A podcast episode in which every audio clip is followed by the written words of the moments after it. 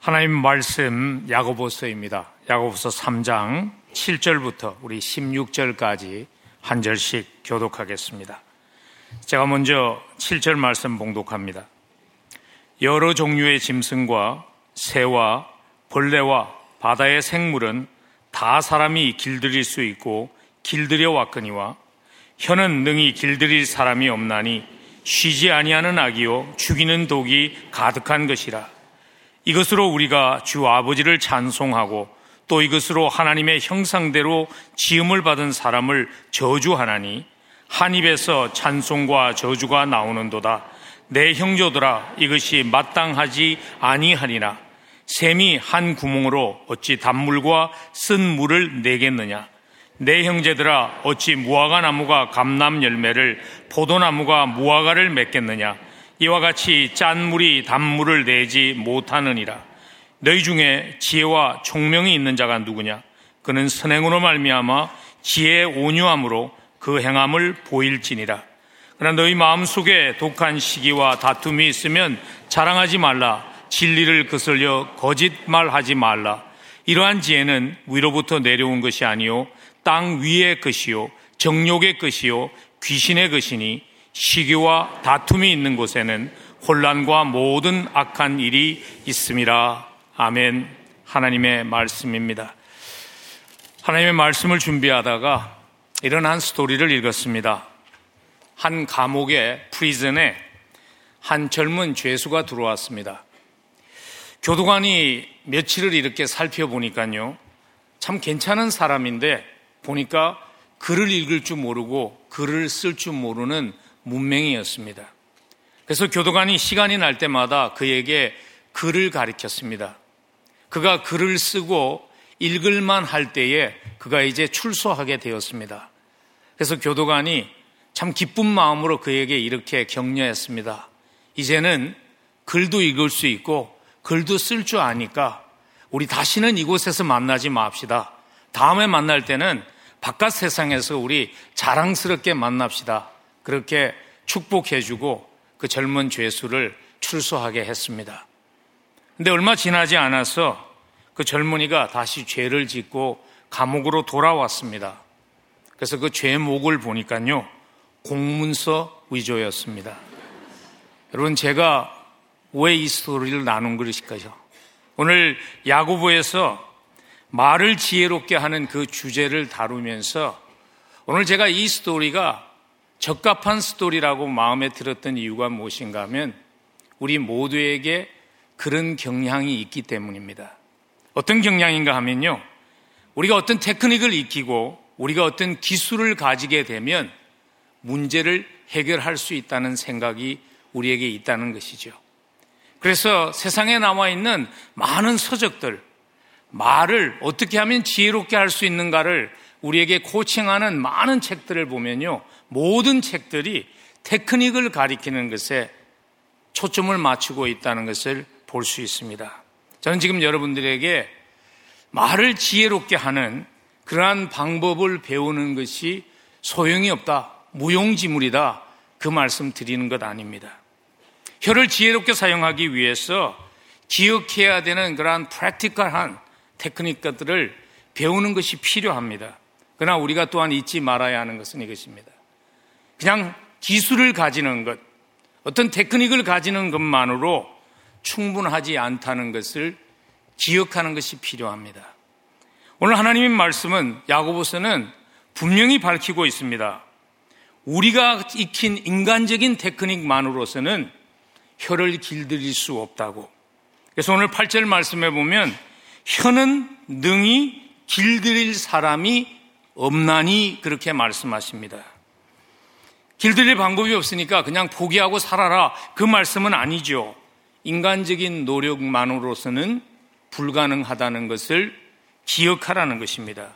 그냥 열심히 시도하는 것만으로는 불가능하다는 것을 기억하라는 말입니다. 미국 사람들이 이런 말을 종종 하잖아요. Practice does not make perfect. Practice makes permanent 하는 말을 하죠. 열심히 연습하는 것이 완전함을 이루지 않습니다. 단지 잘못된 모습이 영구히 굳어지게 할 뿐입니다 하는 말을 종종 합니다. 사람의 방법으로 노력하는 것이 이런 것입니다. 그러면 어떻게 하면 사람을 살리는 말을 할 수 있도록 우리의 혀를 길들일 수 있을까요? 오늘 하나님의 말씀 야고보서는 우리에게 두 가지를 꼭 기억하라고 말씀하십니다. 그 첫 번째는 이것입니다. 하나님과의 바른 관계에 회복해서 그 회복에서 출발해야 한다는 것입니다. 하나님과의 관계가 바로 되는 그 일에서 시작되어야 한다고 우리의 영적인 삶의 첫 단추는 항상 하나님과의 관계가 바로 되는 것에서 시작되어야 하는 것이라고 오늘 말씀하시고 있습니다.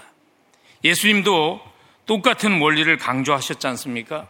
마태복음 22장 37절과 40절에서 내 마음을 다하고 목숨을 다하고 뜻을 다하여 주 너의 하나님을 사랑하라 하셨으니 이것이 크고 첫째 되는 계명이요 둘째도 그와 같으니 내 이웃을 내 자신같이 사랑하라 하셨으니 이 두 계명이 온 율법과 선지자의 강령이니라. 이것을 사랑하는 것, 그 노력이 우리에게 필요하지만 그것도 우리의 힘으로 할 수 없다는 것이죠. 하나님을 사랑하는 것이 먼저 이루어져서 하나님과 사랑에 빠진 관계가 되어서 내가 하나님의 사랑받은 자라는 그 감사와 감격이 충만할 때 우리는 이웃도 사랑할 수 있는 그러한 삶을 사는 것입니다. 우리의 말도 마찬가지입니다. 우리의 말도 동일한 영적인 순서를 따라야 합니다. 하나님을 먼저 사랑하고 하나님의 사랑을 깊이 경험하는 것이 먼저 있어야 합니다. 오늘 8절 말씀이 사실 이 원리를 강조하고 있는 말씀입니다. 혀는 능히 길들일 사람이 없나니 라고 번역된 이 말씀 속에 사실 그 원리가 담겨 있는데 우리가 놓치기가 쉬운 이유는 무엇인가 하면요. 오늘 이 8절의 말씀, 혀는 능히 길들일 사람이 없나니라는 그 헬라어의 원래의 문장이 굉장히 여러 뜻으로서 해석될 수 있는 그러한 구조로 기억, 기록된 문장이기 때문에 그렇습니다. 그래서 한글 성경에서는 혀는 능히 길들일 사람이 없느니라라고 번역을 했고요. 학자들에 따라서 오늘 이 구절을 해석하는 것이 많이 다양한 이유가 거기에 있습니다. 저는 많은 신학자들의 해석 가운데에서 가장 동의가 되는 해석이 성 어거스틴의 해석인 것 같아요. 성 어거스틴은 오늘 혀는 능히 길들일 사람이 없나니 하는 이 말씀의 의미가 이것입니다라고 이렇게 해석을 했습니다. 혀를 길들일 자가 없다고 하신 것이 아니라 사람 중에 아무도 아무라도 없다 하셨으니 길들일 때이는 극률하심, 곧 도우심, 곧 하나님의 은혜로 말미암음이라. 그런 그렇게 해석을 했습니다. 사람의 능으로는 할 수 없지만 하나님의 은혜로서 구원의 감격이 깊어지면 깊어질수록 우리는 혀를 컨트롤 할수 있는 것이라. 하나님의 사랑을 깊이 경험했을 때 우리는 혀를 길들일 수 있는 것입니다. 오늘 나머지 구절도 그러한 맥락에서 읽기 시작하면 모든 것들이 하나하나 떨어진 한 가지의 예가 아니라 한 맥락으로 끼어질 수 있습니다. 9절과 10절을 보시면요. 이것으로 우리가 주 아버지를 찬송하고 또 이것으로 하나님의 형상대로 지음을 받은 사람을 저주하나니 한 입에서 찬송과 저주가 나오는도다. 내 형제들아 이것이 마땅하지 아니하니라. 오늘 야고보는 9장과 10절에서요. 우리가 한 입술로서 다른 일을 합니다. 한 입술로서 우리가 하나님을 찬양하기도 하고 한 입술로서 하나님의 형상을 닮은 인간을 저주하는 일을 함께 할 수 있습니다 하는 그 대조를 말씀하고 있지만 그러나 또한 그 속에 담겨 있는 야고보 사도의 의도는 무엇인가 하면요.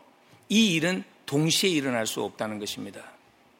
그래서 우리가 오늘 이 말씀을 통해서 하나님을 향한 예배가 회복될 때 우리의 입술은 사람을 저주하는 입술이 되지 않는다는 것을 야고보 사도는 우리에게 오늘 함께 나누고 싶었던 것이죠. 여러분 왜냐하면 우리는요 우리 속에 없는 것을 나눌 수 없습니다.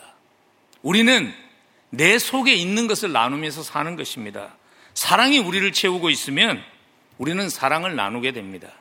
그러나 우리 속에 불평, 불만과 분노가 채워져 있으면 미움과 시기가 우리의 입술을 통해서 흘러나올 수밖에 없는 것이죠. 그래서 오늘 똑같은 원리를 11절과 12절에서 야고보 사도는 샘물의 비유와 나무의 비유로 또다시 한번 설명하고 있는 것이죠. 11절 보면 샘이 한 구멍으로 어찌 단물과 쓴 물을 내겠느냐. 샘물이 있습니다. 거기 있는 물이 마실 만한 물일까, 먹지 못할 그런 쓴 물일까를 알 수 있는 방법은 뭐냐 하면요. 샘물에서 나온 쏟아져 나온 그 물로 알 수 있는 것이죠. 왜냐하면 그 속에 담긴 것이 쏟아져서 나오는 것입니다. 나무의 예도 마찬가지죠. 무화과 나무가 감남나무를 포도나무가 무화과를 맺겠느냐? 나무가 있는데 그 나무가 무슨 나무인지를 어떻게 알 수 있는가 하면 그 나무의 열매로 알 수 있다는 거예요. 그 나무가 무화과 열매면 그 속에 많은 무화과가 있다가 그것이 열매로 맺히는 것이죠. 우리의 마음도 마찬가지입니다. 우리의 마음이 십자가 은혜와 십자가 사랑에 대한 감격과 감사로 채워져 있으면 우리의 입술의 고백이 변하게 되는 것입니다. 그래서 우리의 삶 속에 진정한 예배가 회복되는 것이 필요합니다. 십자가 사랑받음의 감격이 새로워지는 것이 필요합니다. 그 일이 이루어지면 내가 사랑받은 자라는 그 감격이 우리를 채우게 되면 우리의 말이 변할 수밖에 없다는 것이죠. 왜냐하면 진정한 예배는 진정한 예배를 통해서 하나님의 사랑을 경험하게 되면 우리의 깊은 상처가 치유되기 때문입니다. 여러분, 우리는 살아가면서 사실 말을 통한, 말을 통해서 많은 상처를 입으면서 살아갑니다. 그리고 말이 가져다 준 상처가 때로는 그냥 물리적인 그러한 아픔을 당한 것보다도 우리 속에 더 깊이 깊이 자리 잡고 그 상처가 있을 때가 얼마나 많은지 모르죠. 우리가 너무 이런 말을 너무 많이 들으면서 살지 않나요? 너는 왜 그 모양이니? 너는 왜 그것밖에 안 되니? 너는 소중하지 않아. 너는 사랑스럽지 않아 하는 그러한 말들을 통해서 우리는 수많은 상처를 입으면서 삽니다. 근데 그 상처는요, 내가 열심히 살아가지고 성공한다고 치유되지 않습니다. 우리 주변을 돌아보십시오. 굉장히 성공했음에도 불구하고 계속 자기의 가치를 나는 괜찮은 사람이야, 나는 가치 있는 사람이야 하는 것을 증명하기 위해서 성공 중독적에 걸려 살아가는 수많은 사람들 만나는 것 그렇게 어렵지 않습니다. 그래서 우리에게 필요한 것이 이것입니다. 십자가 사랑을 통해서요.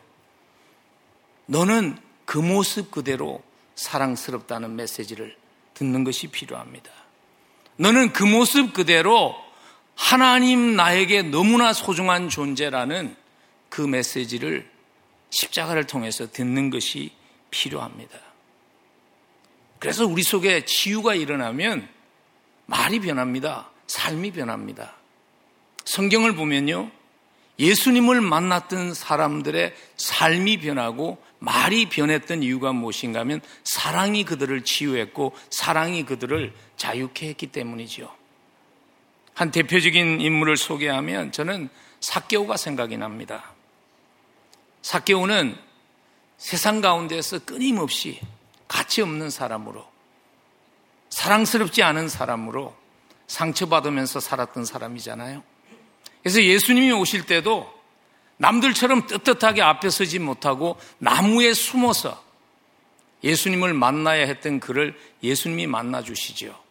그리고 사케오에게 말씀하시지 않습니까? 수많은 사람들 중에서 사케오에게 오늘 내가 너의 집에 함께 거하겠다고. 그 메시지는요. 사케오야. 네가 나에게 그렇게 소중하다. 네가 나에게 그렇게 사랑스럽다는 주님의 음성이 담긴 메시지죠.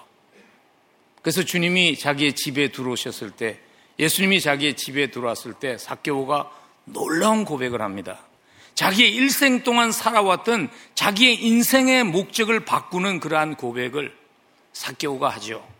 누가 보면 19장 8절에 보면 사개오가 서서 죽게 여짜오되 주여 보시옵소서 내 소유의 절반을 가난한 자들에게 주겠사오며 만일 누구의 것을 속여 빼앗은 일이 있으면 내 갑절이나 갚겠나이다.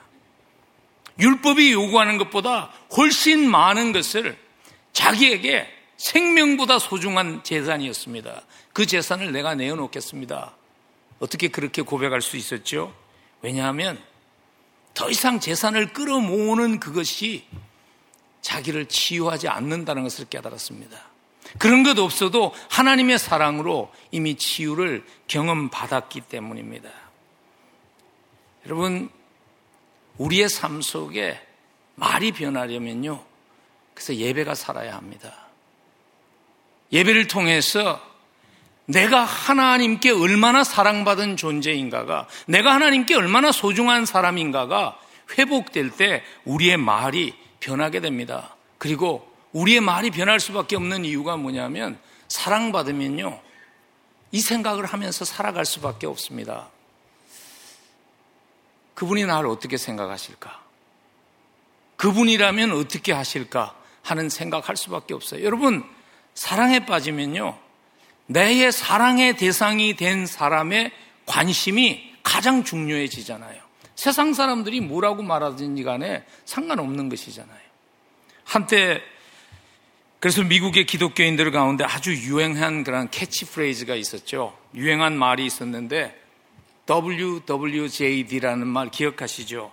What would Jesus do? 예수님이라면 어떻게 하셨을까? 찰스 셸든이라는 작가가 쓴 그 책의 타이틀이죠. What would Jesus do? 이런 상황에서 예수님이라면 예수님은 어떻게 하셨을까?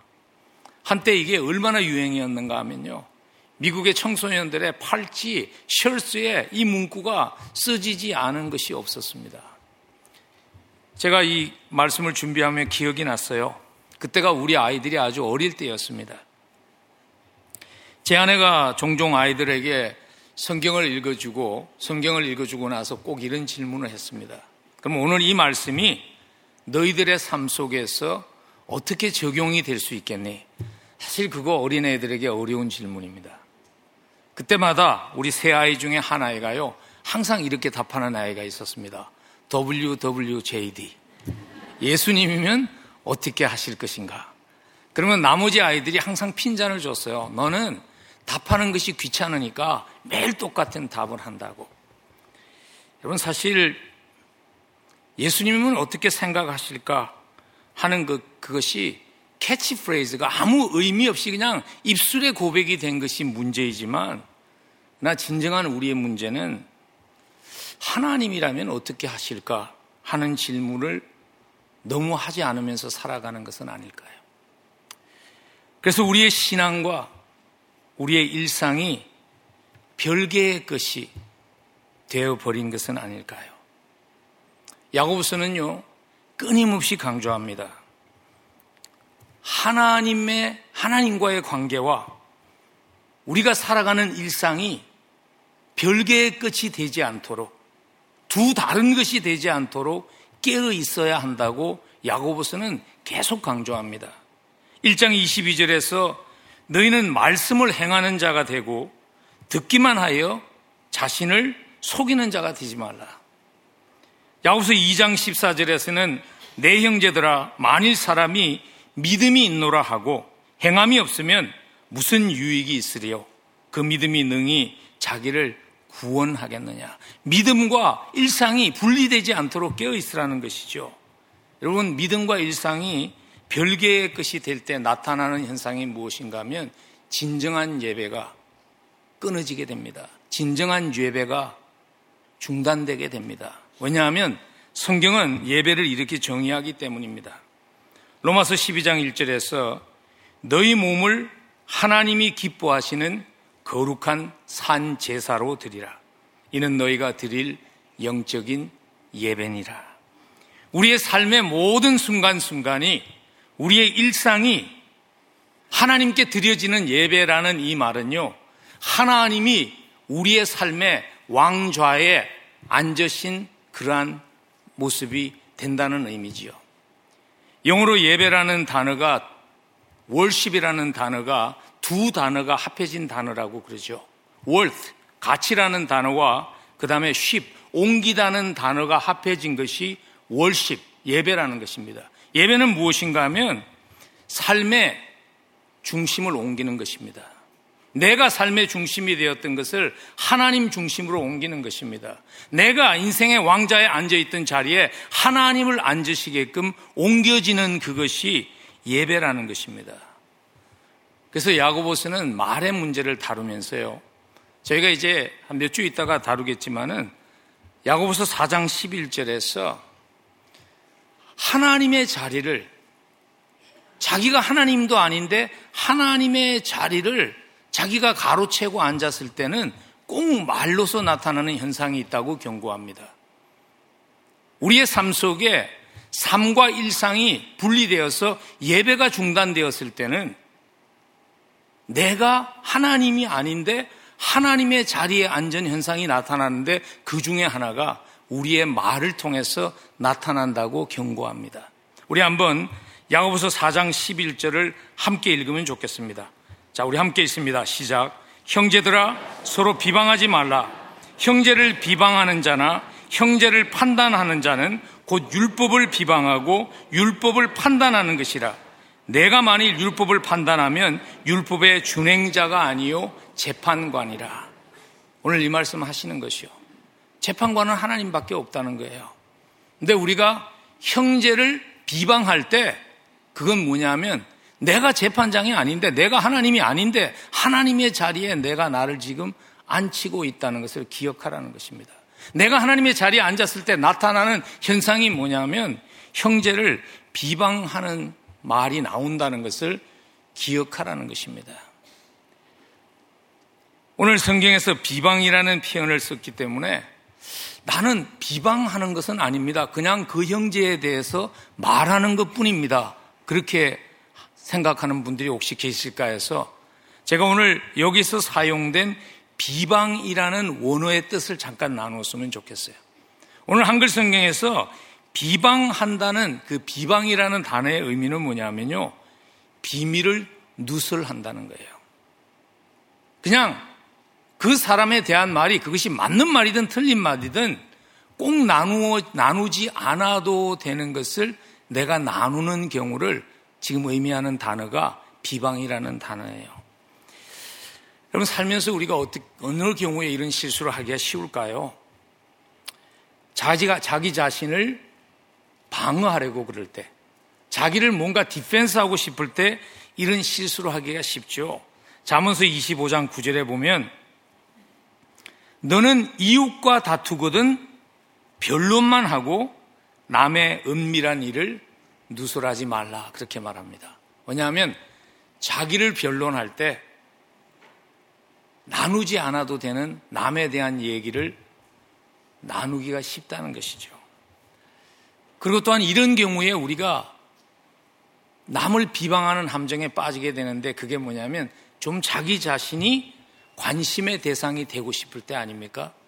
그래서 우리가 이런 말이 나오면 거기서 중단해야 돼요. 이거 사실 나만 알고 있는 일인데, 이거 나만 알고 있는데 당신이 비밀을 지켜준다면 내가 당신에게만 알려줄게. 여러분, 미국 사람들이 이런 얘기를 합니다. 비밀을 나누고요. 지킬 수 있는 방법은 딱 한 가지랍니다.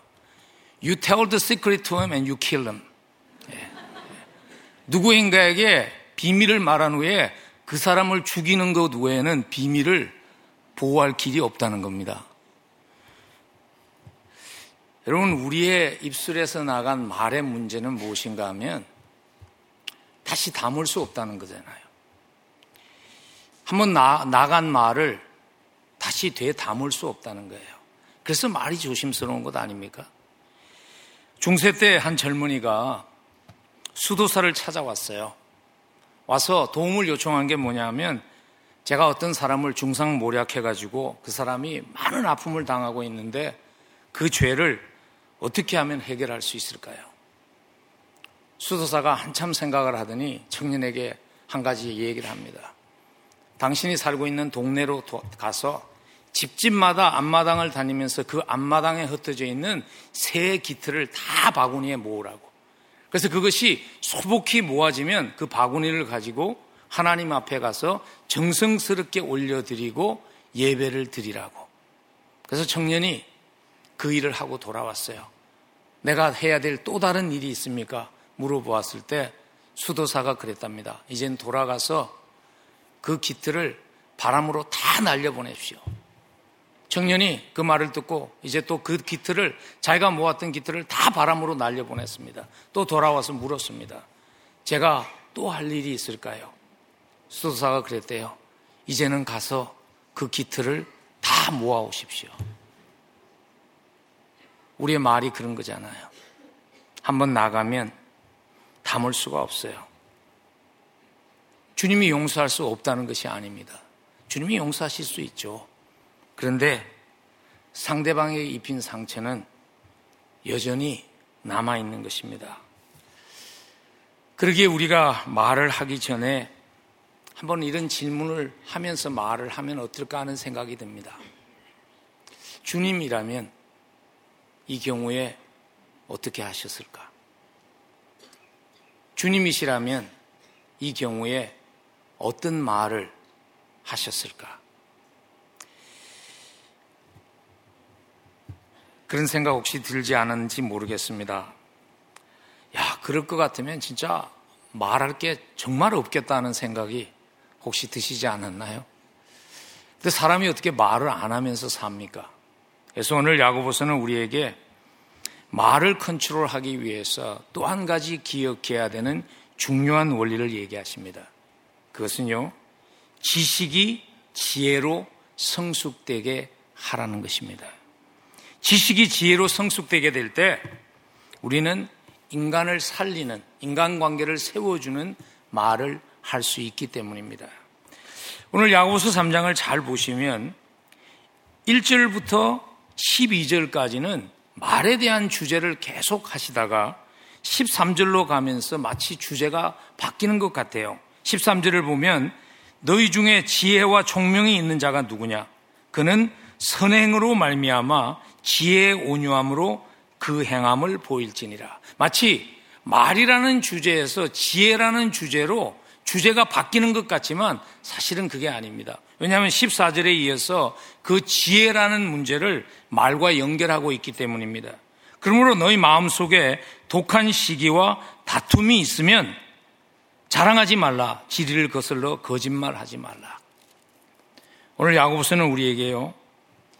지혜라는 주제를 다루고 있는 이유가 무엇인가 하면 말과 지혜가 분리될 수 없는 한 쌍이기 때문에 그렇습니다. 말을 컨트롤 하려면 말을 길들이려면 우리에게 지혜가 필요하다는 것이죠. 하나님의 말씀을 보면 그래서 말과 지혜를 한 묶음으로 묶어놓은 말씀들이 굉장히 많습니다. 특별히 지혜 써인 자물스를 보면요. 말과 지혜를 함께 묶어놓은 말씀들이 굉장히 많죠. 예를 들자면 자문서 15장 2절이 그런 말씀입니다. 지혜 있는 자의 혀는 지식을 선히 베풀고 미련한 자의 입은 미련한 것을 쏟느니라. 지혜가 그 사람의 지혜가 말을 결정한다는 것입니다. 그래서 오늘 야고보서는요. 혀를 길들이는 말에 대한 주제로 시작해서 3장 말씀을 지혜로 마무리 짓고 있는 이유가 그것입니다. 3장 13절부터 18절은 사실 두 가지의 굉장히 중요한 질문에 대한 답을 우리에게 하십니다. 첫 번째는 이겁니다. 지혜라는 것은 그러면 과연 무엇인가? 우리의 말을 컨트롤할 수 있게 하는 지혜는 과연 무엇인가 하는 질문에 대한 답을 하고요. 그리고 두 번째로는 그러면 그 지혜를 어떻게 얻을 수 있는가 하는 답을 우리에게 주십니다. 여러분, 지혜가 과연 뭘까요? 지혜와 지식이 다른 점은 무엇일까요? 지혜와 지식은 같지 않습니다. 지식은요, 여러 가지 정보를 가지고 있는 것이죠. 근데 지혜는 무엇인가 하면 그 여러 가지 정보가 삶의 자리에서 연결이 되어서 열매를 맺게 하는 능력이 지혜입니다. 다른 말로 하면 지혜는 일반 눈으로 보지 못하는 것을 보게 하고 그 본 것들을 서로 조화되게 하는 능력이 지혜입니다. 한 가지 예를 들면 이게 지혜의 좋은 예가 될 수 있습니다. 여러분들 가운데서 운동을 좋아하시는 분들, 특별히 미식 축구, 이제 가을 되면 시작하는데 미식 축구를 좋아하는 분은 아주 그 유명한 쿼터백인 탐 브레이디라는 선수를 알 겁니다. 탐 브레이디가 작년에 은퇴를 했어요. 근데 탐 브레이디가 젊은 쿼터백들보다 스피드도 훨씬 뒤집니다. 빨리 뛸 수 없어요. 그리고 팔의 힘도 약합니다. 근데 젊은 쿼터백이 있는 팀과 탐 브레이디가 쿼터백이 있는 팀이 운동을 경기를 하면 거의 모든 경우에 탐 브레이디가 쿼터백인 팀이 이깁니다. 그래서 한번 스포츠 그 해설하는 분이 젊은 쿼터백에 물어보았습니다. 당신들이 힘도 더 좋고 더 빠른데 왜 탐 브레이디가 더 많이 이기느냐? 그 질문을 했을 때 답이 이것이었어요. He knows how to win. 탐 브레이디는 어떻게 이기는지를 안다는 거예요. 그게 무슨 말이에요? 자기들도 운동 경기에 대한 축구에 대한 모든 지식들을 가지고 있는데 탐 브레이디는 이기는 방법을 안다. 그 말이 뭐냐면 탐 브레이디는 상대방을 보고 자기 팀을 보고 그것을 연결해서 그 다음에 무엇을 해야 할지를 아는 스포츠 지혜가 있는 선수라는 거예요. 여러분 13절이 주고 있는 지혜의 정의가 바로 그것입니다. 13절 한번 보십시오. 13절을 좀 더 이해하기 위해서 쉽게 이해하기 위해서 제가 세 번역을 잠시 인용하겠습니다. 여러분 가운데서 지혜가 있고 이해력이 있는 사람이 누구입니까? 그러한 사람은 착한 행동을 하여 그의 행실을 나타내 보이십시오. 지금 이 얘기를 하는 것이죠. 지혜는 지식이 삶에서 합당하게 맺어야 할 열매를 맺게 하는 능력이라는 것입니다. 그리고 그 합당하게 맺어야 될 열매가 무엇이냐면 오늘 보니까 만약에 지혜가 있다면 지혜는 착한 행동이라는 열매를 맺게 할 수 있어야 한다는 것이죠. 지혜의 열매로 맺히는 착한 행동 또는 우리가 가지고 있는 번역에 보면 선행이라고 한 것이 여러분 그게 과연 무엇일까요? 제가 설교를 하면서 가능하면 어, 헬라어라든가 또는 히브리어를 인용을 안 하려고 그래요. 두 가지 이유 때문이에요. 첫 번째 이유는 나도 잘 모르기 때문이고요. 두 번째 이유는 헬라어나 히브리어 같은 원어를 많이 인용을 하면 여러분들이 그런 오해를 할 수 있어요. 그냥 번역본 한글 성경을 읽어가지고는 하나님의 뜻을 이해할 수 없다는 오해를 할수 있어요. 그렇지 않아요. 성경은 누가 읽든지 하나님의 지혜로 이해할 수 있는 책이 성경이에요. 그러나 어떤 구절들은 원문을 알면 그 뜻이 조금 더 분명해지는 혜택이 있는 것 뿐입니다. 오늘 13절이 그런 성경 구절입니다. 여기서 지금 착한 행동 또는 선행이라고 번역을 한 이 헬라어 단어는 특별한 단어예요. 왜냐하면 헬라어에는요, 어, 선하다 또는 착하다는 그러한 양심적인 상태를 나타내는 헬라어 단어가 있고 선한 것의 정도가 아름다움의 정도까지 이르렀을 때 나타내는 단어가 다른 단어가 있어요. 그래서 아가토스라는 단어는 양심적인 선한 상태를 나타내는 단어이고 켈러스라는 단어는 켈라스라는 단어는 그 선함이 아름다움의 상태를 낳은 것을 나 상태를 묘사할 때 쓰는 단어예요. 근데 오늘 13절에 사용된 단어가 바로 그 켈레스라는 단어입니다. 지혜가 있으면 지혜는 한마디로 우리의 삶을 아름답게 만드는 열매를 맺는다는 것입니다. 여러분, 어떤 것이 아름답게 보이나요? 우리 눈에. 어떤 것이 아름답게 보이는가 하면요. 잘 조화됐을 때 우리는 아름다움을 느끼게 창조되어 있어요. 여러분, 미인이 왜 미인인 줄 아세요? 미인이라고 눈이 하나 더 있는 거 아니잖아요. 똑같이 눈도 두 개고 코도 하나고 입도 하나예요. 근데 왜 미인인가 하면 그 배율이 다르답니다. 배율이 이마에서부터 눈썹까지, 눈썹부터 코까지, 코부터 턱까지의 그 배율이 1대 1대 1이 됐을 때 미인이랍니다. 우리가 아름답게 느끼게 돼, 돼 있다고 그래요. 근데 감사한 것은 이것입니다. 요즘 그게 조금 변했습니다. 0.8대 1대 0.8이래요. 조금 동양적인 모습으로 둥글게 변한 것이죠. 여러분, 음악이 왜 어떤 음악은 아름답나요? 음이 있잖아요. 음이 조화를 이루었을 때 그것이 우리의 귀에 아름답게 들리는 것이죠.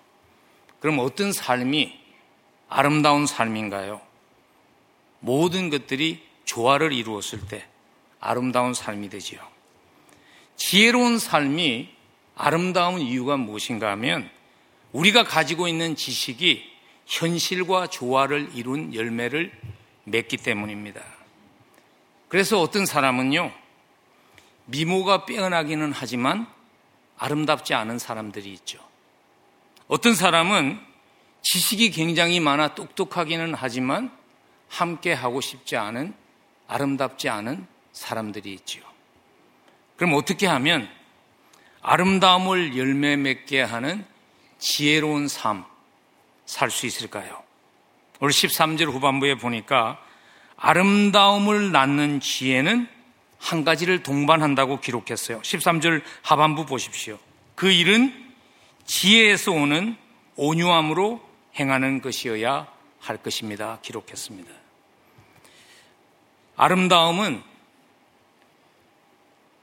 지혜가 온유함과 동행했을 때 아름다움이라는 결과를 낳는다는 것이죠. 여러분, 온유가 어떤 게 온유죠? 우리는 온유하다는 단어를 그게 마치 타고난 천성으로 이해할 때가 참 많습니다. 그냥 저 사람은 온유하다. 근데 성경에서는요, 온유라는 단어가 타고난 천성이 아닙니다.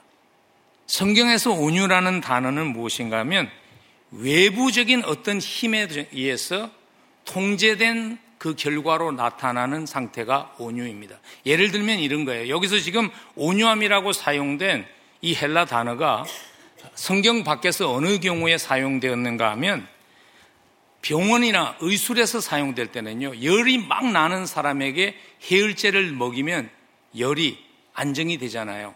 그때 온유라는 단어를 썼어요.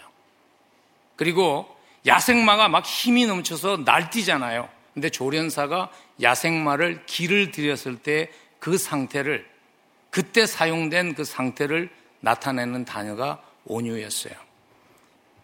그게 우리에게 이런 결론을 가지게 하는 것이죠. 지혜가 우리의 삶을 통제하게 되면 지혜가 우리의 삶을 통제해서 절제된 상태가 될 때 우리는 온유하게 되는 것입니다. 그래서 지혜로 조화를 이루지 못한 지식은요, 남보다 많은 지식을 가졌다는 것이 때로는 사람을 깔보고 비평하게 하죠. 그래서 온유하지 않죠. 그러나 지혜가 지식을 조화, 합해서 조화를 이루게 하면 그 지식은 상대를 세워주고 도와주는 그래서 그 사람을 세워주는 온유라는 상태의 모습으로 열매 맺게 되는 것이죠. 지난주에 제가 말씀을 마무리 지으면서 한 가지 숙제를 드리면서 제가 한 남편의 예를 드셨던 거 기억나시나요?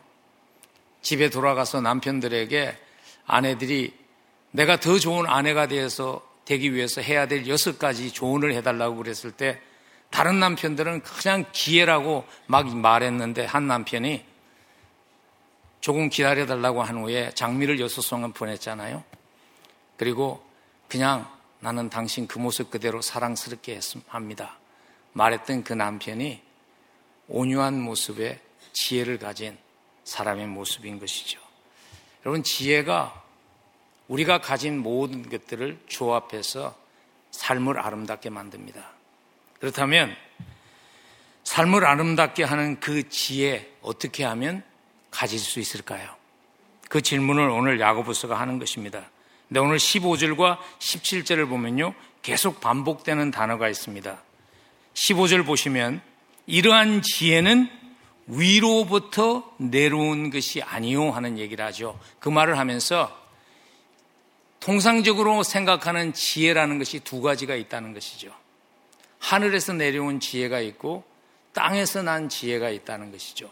그래서 17절에 가서 우리가 추구해야 될 지혜는 이것입니다. 이렇게 설명합니다. 오직 위로부터 난 지혜는 우리가 추구해야 하는 우리에게 필요한 우리의 인생을 아름답게 하기 위해서 우리의 말이 아름다운 열매를 맺기 위해서 필요한 지혜는 위로부터 내려오는 지혜라. 오늘 야고보는 그러면 지혜를 어떻게 소유하는가 하는 질문에 대해서 이렇게 답하는 것입니다. 지혜는 인간의 노력으로 얻는 것이 아니라 지혜는 선물로 받는 것이라는 것입니다. 그래서 잠언서 2장 6절에 보면 이렇게 말씀하십니다. 대저 여호와는 지혜를 주시며 지식과 명철을 그 입에서 내신다. 하나님이 지혜를 주시는 분이세요. 그 말은 지혜는 우리가 선물로 받아야 하는 것을 얘기하는 것이죠. 어떻게 하면 지혜를 그러면 선물로 받을 수 있는가 하는 질문에 대한 답을 잠언서 9장이 명확하게 합니다. 우리 한번 함께 읽으면 좋겠습니다. 잠언서 9장 10절 함께 읽습니다. 여호와를 경외하는 것이 지혜의 근본이요 거룩한 자를 아는 것이 명철이니라. 여러분 여호와를 경외하는 것이 지혜의 근본이라. 이 말은 우리가 하나님이 하나님 되시게 높여 드릴 때 우리는 지혜를 선물로 받게 된다고 말씀하십니다. 여러분, 언제 우리 하나님이 가장 높임을 받으실까요? 저는 그 질문의 답을 이렇게 한번 찾아보았어요.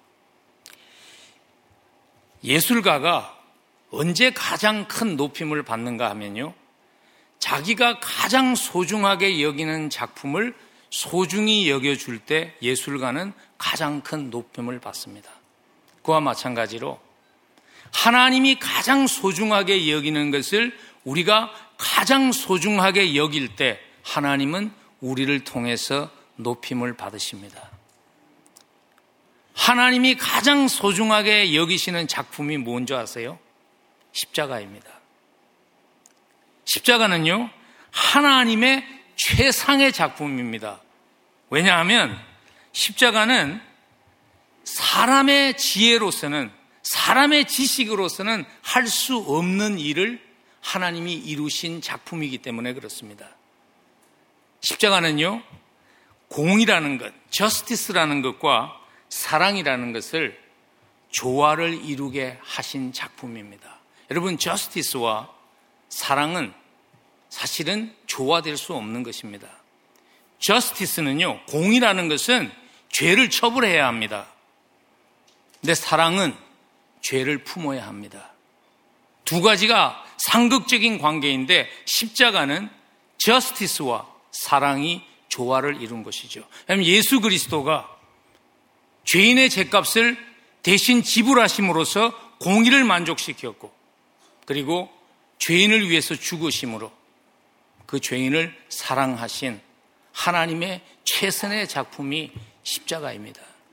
그래서 우리가 십자가를 소중히 여길 때 십자가에 대한 감격과 감사가 우리의 삶에 충만할 때 우리는 하나님을 높여 드리는 것이죠. 그리고 하나님이 높으심을 받으실 때 우리는 선물로 지혜를 선물로 받게 되는 것입니다. 하나님과 우리와의 관계가 형성될 때, 관계가 회복될 때요, 지혜의 영이신 성령이 우리 속에 들어오십니다. 근데 그 성령이 우리 속에서 마음껏, 마음껏 역사하시게 할 때 우리는 우리가 받은 지혜라는 선물을 풍성하게 누리는 삶을 살 수 있게 되는 것입니다.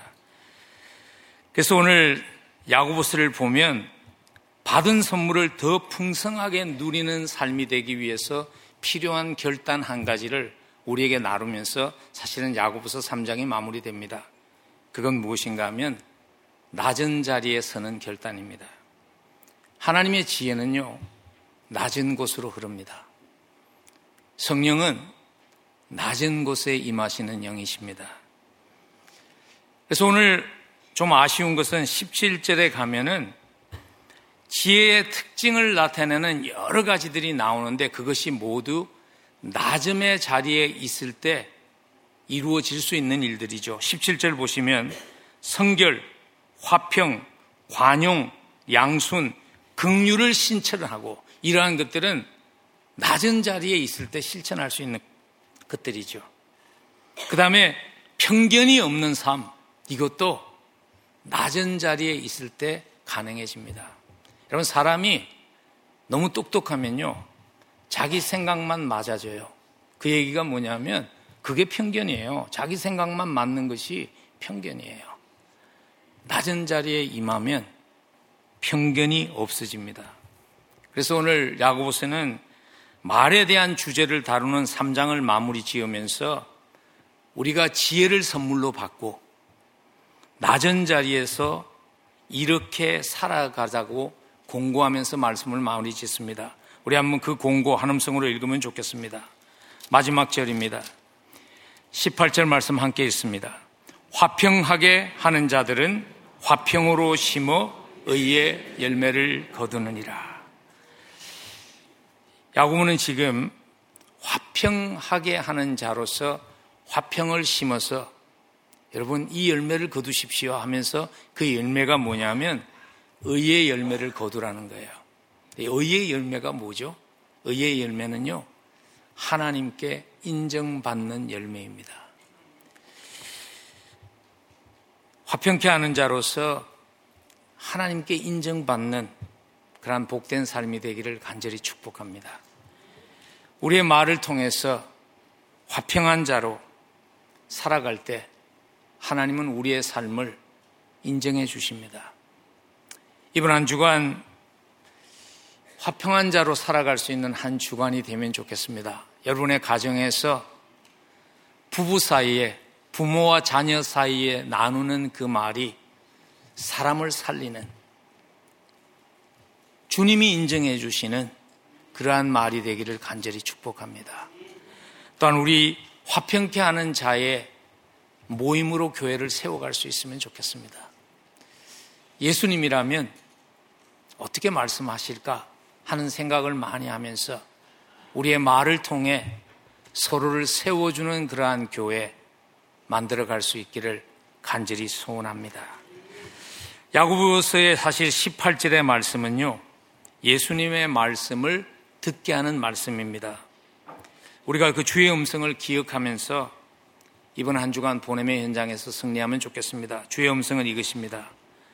화평케 하는 자는 복이 있나니 그들이 하나님의 아들이라 일컬음을 받을 것이며 여러분 세상 가운데 보냄 받은 자로 우리가 살아가면서 우리의 말을 통해서 화평케 하는 자의 모습을 통해서 우리 속에 함께 하시는 그 예수 그리스도를 세상이 볼 수 있게 하는 그러한 그리스도의 편지로 이번 한 주간도 승리할 수 있기를 간절히 축복합니다.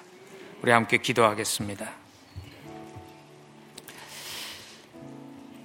여러분 지난 두 주간 하나님의 말씀 야고보서 3장 말에 대한 주제를 다루는 그 말씀의 거울 앞에 서면서 어떤 생각이 많이 드셨는지요? 저는 야고보서 3장을 준비하면서 하나님의 말씀 앞에 제 자신이 있을 때 참 이런 생각이 많이 들었습니다. 솔직하게. 그때 그렇게 말하지 않았어도 되는데. 그 말은 꼭 나눌 필요가 없었는데 하는 좀 부끄러움이 사실 저에게 참 많았습니다. 말의 완전한 자가 되는 것이 너무 어렵지 않습니까? 그래서 시편 기자는 이렇게 솔직히 기도했습니다. 여호와여 내 입에 파수꾼을 세우시고 내 입술의 문을 지키소서. 우리 한번 이렇게 기도하면 어떨까요? 성령 하나님, 내 입술에 파수꾼을 세우시고 내 입술의 문을 주님이 주장해 주십시오. 주님의 은혜가 아니면 우리가 감당할 수 없습니다. 십자가 사랑에 대한 감격과 은혜로 우리를 다시 충만케 하시고 우리 속에 내조하시는 성령께서 우리의 입순에 파수꾼이 되어 주셔서 사람을 세우는 말을 할 수 있는 화평케 하는 자로 살아갈 수 있도록 주님 도와주옵소서. 십자가 은혜 아니면 우리의 입술을 통해 사람을 살리는 아름다운 삶 살아갈 수 없음을 고백합니다. 다시 한번 우리의 마음 속에 우리가 죄인 되었을 때에 부족한 모습, 그 모습 그대로 사랑해 주신 그 하나님의 마음, 그 감사가 새로워지게 하시고, 우리 삶 속에 다시 한번 예배가 살아나게 하셔서, 우리의 입술을 통해 전해지는 모든 고백이 우리 속에 내조하시는 하나님을 보여주는 아름다운 고백이 되도록 하나님 축복해 주옵소서.